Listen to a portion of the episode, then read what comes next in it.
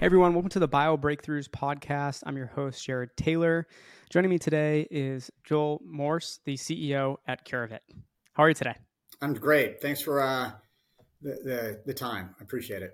Yeah, I'm excited to chat. Well, let's let's dive right in. Tell the audience a little bit about your background, and then we'll talk more about Curavit.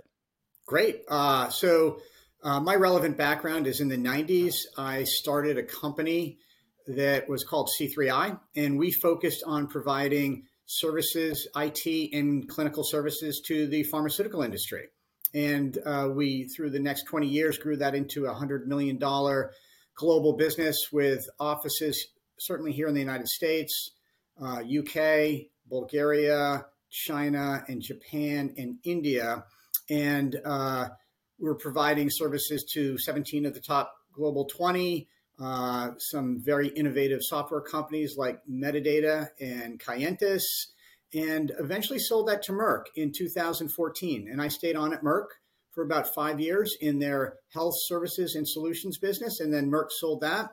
And that gave me an opportunity to understand what I wanted to do next and what excited me. And clinical trials were definitely top of that list. And there was a lot of opportunity with new technology and new processes. So we got the old team back together and started Curavit Clinical Research as a uh, contract research organization focused on helping companies uh, engage on decentralized or virtual clinical trials. And we started that before COVID in 2019. And today we're almost about four years old and have multiple clients, and we'll, we'll talk about that a little bit. Tell me about the importance of kind of running it back, right? You said you got the team back together. H- how how critical is it to be able to work with some of the people that you've had success with in the past, and and and what level of speed does that give you based on already knowing each other and having those relationships?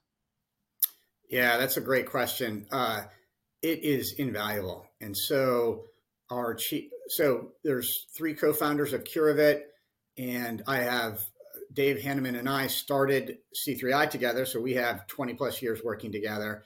Our chief medical officer, who rounded out the team, has been a family friend for 30 years, so we've known each other for a long time. So there's a lot of trust already built. Then, as we've rounded out the team, chief operating officer comes from C3I and worked with him for 20 years. Um, several people on the sales team and several people on the operations team. So they hit the ground running and uh, you already have that trust established. On top of that, we also have uh, a deep roots in the community and in the industry, and so people that we've hired might not have worked for me, but have um, I've known for ten or twenty years. So we've built a team that immediately has trust and a deep understanding of what everybody's capabilities are. So it, has been uh, uh, instrumental in helping us execute.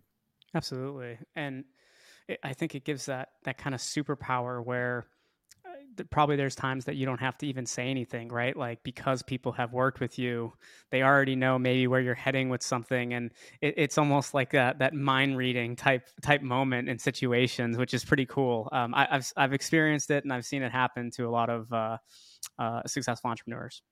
It's definitely a great way to explain it, and that definitely happens here. And another thing also is everybody's uh, quite comfortable about. Um, how to engage from a working perspective. And it's a challenge now because everything's remote, but nobody that I've worked with um, and my style is uh, not confrontational, but questioning. And so I don't want people to be nervous about questioning me or pushing back.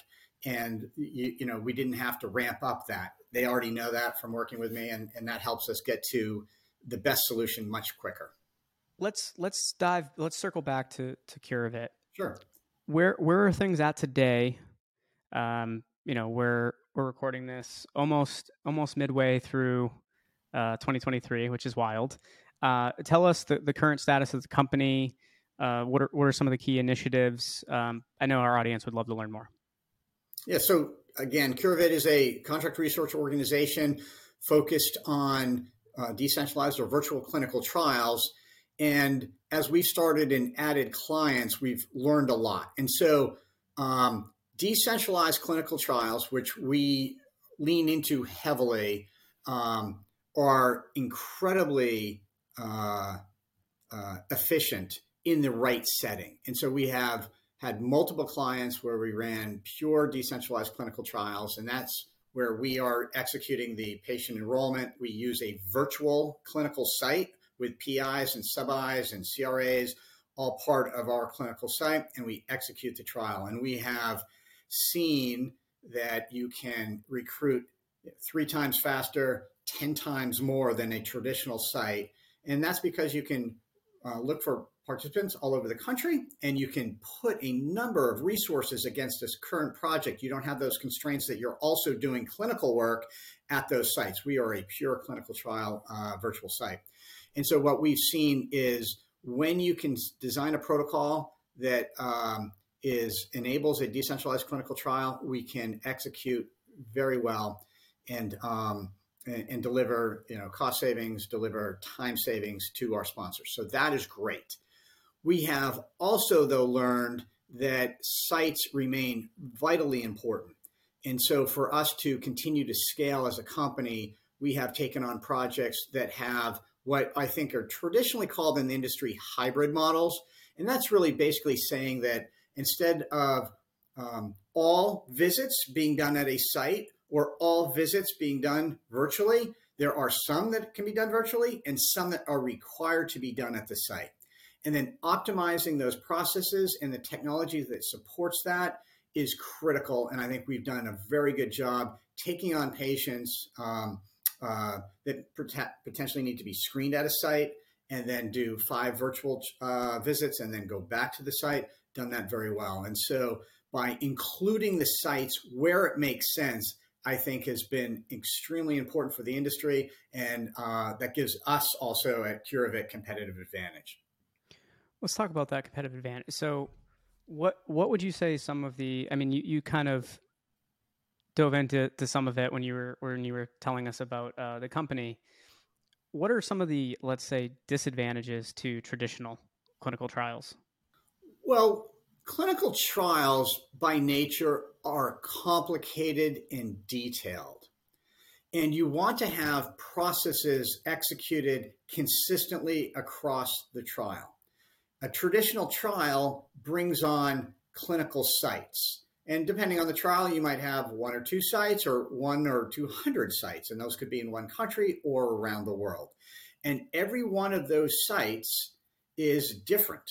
And so um, the activity that you is required to um, identify a site, contract with that site, train that site is a tremendous amount of startup, first of all. And then you have to monitor that site to make sure that the quality is consistent and that adherence to protocol and patient safety is always you know ensured.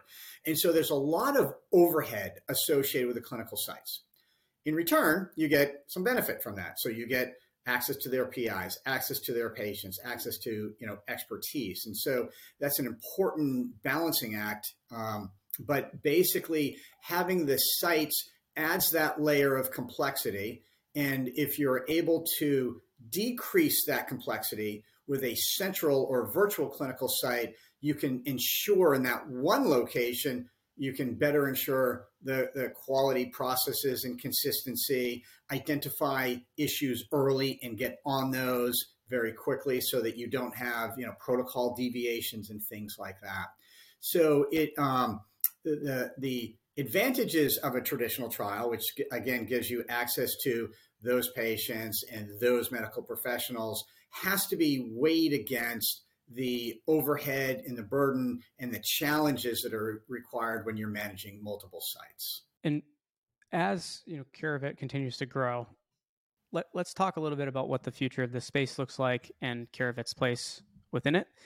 Um, I usually always ask every guest, "What's the future of your industry look like through your lens?" So uh, let's dive into that a little bit. Uh, I think the the future is is bright uh, and challenging. And so, what that means is clinical trials are an important element in the whole healthcare ecosystem, and they're not going away. And that what we've also seen is the cost to develop a new indication, a new drug, has continued to rise.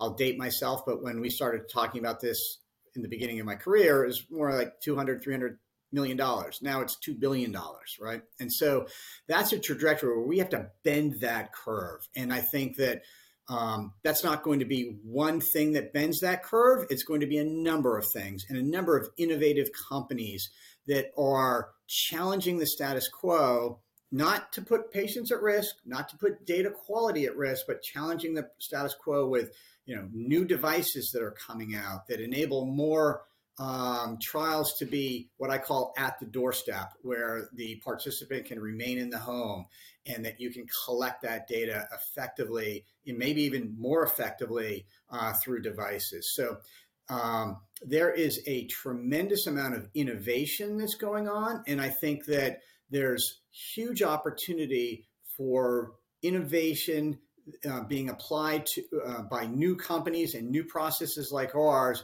that give demonstrable value to the sponsors and to the ecosystem. So, what really sponsors care about, they don't care about the latest gadget or cool technology. What they care about is can you deliver my trial faster and for less money than previous? And maybe do I have more flexibility to try more trials and more things to find that lift, if you will, that that reading, that readout from a, a, new indication that gives me indication that that's maybe you know going to be a good drug. And so by actually by being better and more effective and more cost effective, it's actually not going to, in my opinion, drive the market down in terms of um, size. It actually is going to drive the market up because now you give the sponsors uh, more uh, tools in their toolbox to run more and more trials. When you talk to sponsors, one of their biggest challenges is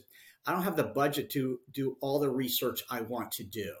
And by applying innovation and new oper- um, operational models, et cetera, uh, you can actually help sponsors run more trials and potentially even spend more money because they're more effective at delivering um, uh, less expensive new drugs.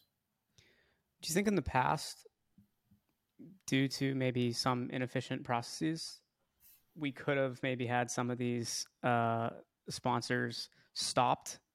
You know, maybe like they could have been able to maybe have a breakthrough if they were able to be more efficient and like you were saying, or is is it not that fine of a line? I'd actually take the converse of it. W- one thing is you want to fail fast and so the trouble with some clinical trials is the, the cost and the amount of work it takes to get it all set up. And, and basically, you're not able to run a lot of trials and fail fast. And so, one of the, the, some of the biggest challenges of course a lot of the trials are going to fail not because of safety reasons but because the drug just doesn't have a lift and that's just normal in clinical trials and what you want to do is do that quickly so that you can shift your resources as a sponsor very quickly to the things that you're seeing work. So I think that um, instead of you, you, know maybe finding that, I think there will be some of that. Hey, now I have more uh, resource because my cost of trials is lower, so I can do more. So you can find that breakthrough. But I think what you'll see on the sponsor side is the ability to fail fast and reallocate resources more quickly than they can today. My my last question for you, Joel. I always ask something a little goofy at the end. Growing up, or even recently, what is a a show or movie that you really liked? I can't get enough of Seinfeld. And I know that's an old sitcom where they even have the laugh tracks, but now with with streaming, and um, and everybody in the company and, and my friends know that you know I live my life through Seinfeld. So we'll say we'll say a quote about talking about a business issue and say a, a Seinfeld quote, and everybody will get exactly what we're talking about. So um, yeah, I couldn't I couldn't live without Seinfeld. Seinfeld's awesome. Yeah, I always I always crack up when I think of. I mean, so many scenes, but there's that one scene where George is trying to look for a new job, and he's like, I, I like sports. Maybe I'd be an announcer. And they're like, they usually reserve that for, you know, people that went to broadcast yeah. in school or yeah. former players. And he's like, well, that's really not fair. yeah. yeah. It's so I, good. I, I, it is so good. So, well, Joel, I really enjoyed the conversation here today. Hopefully, we can have you come on again in the near future. But wishing you and your company all the best of luck, and I uh, can't wait to stay in touch. Thanks for uh, inviting me, and I look forward to staying in touch, Jared. Have a good weekend.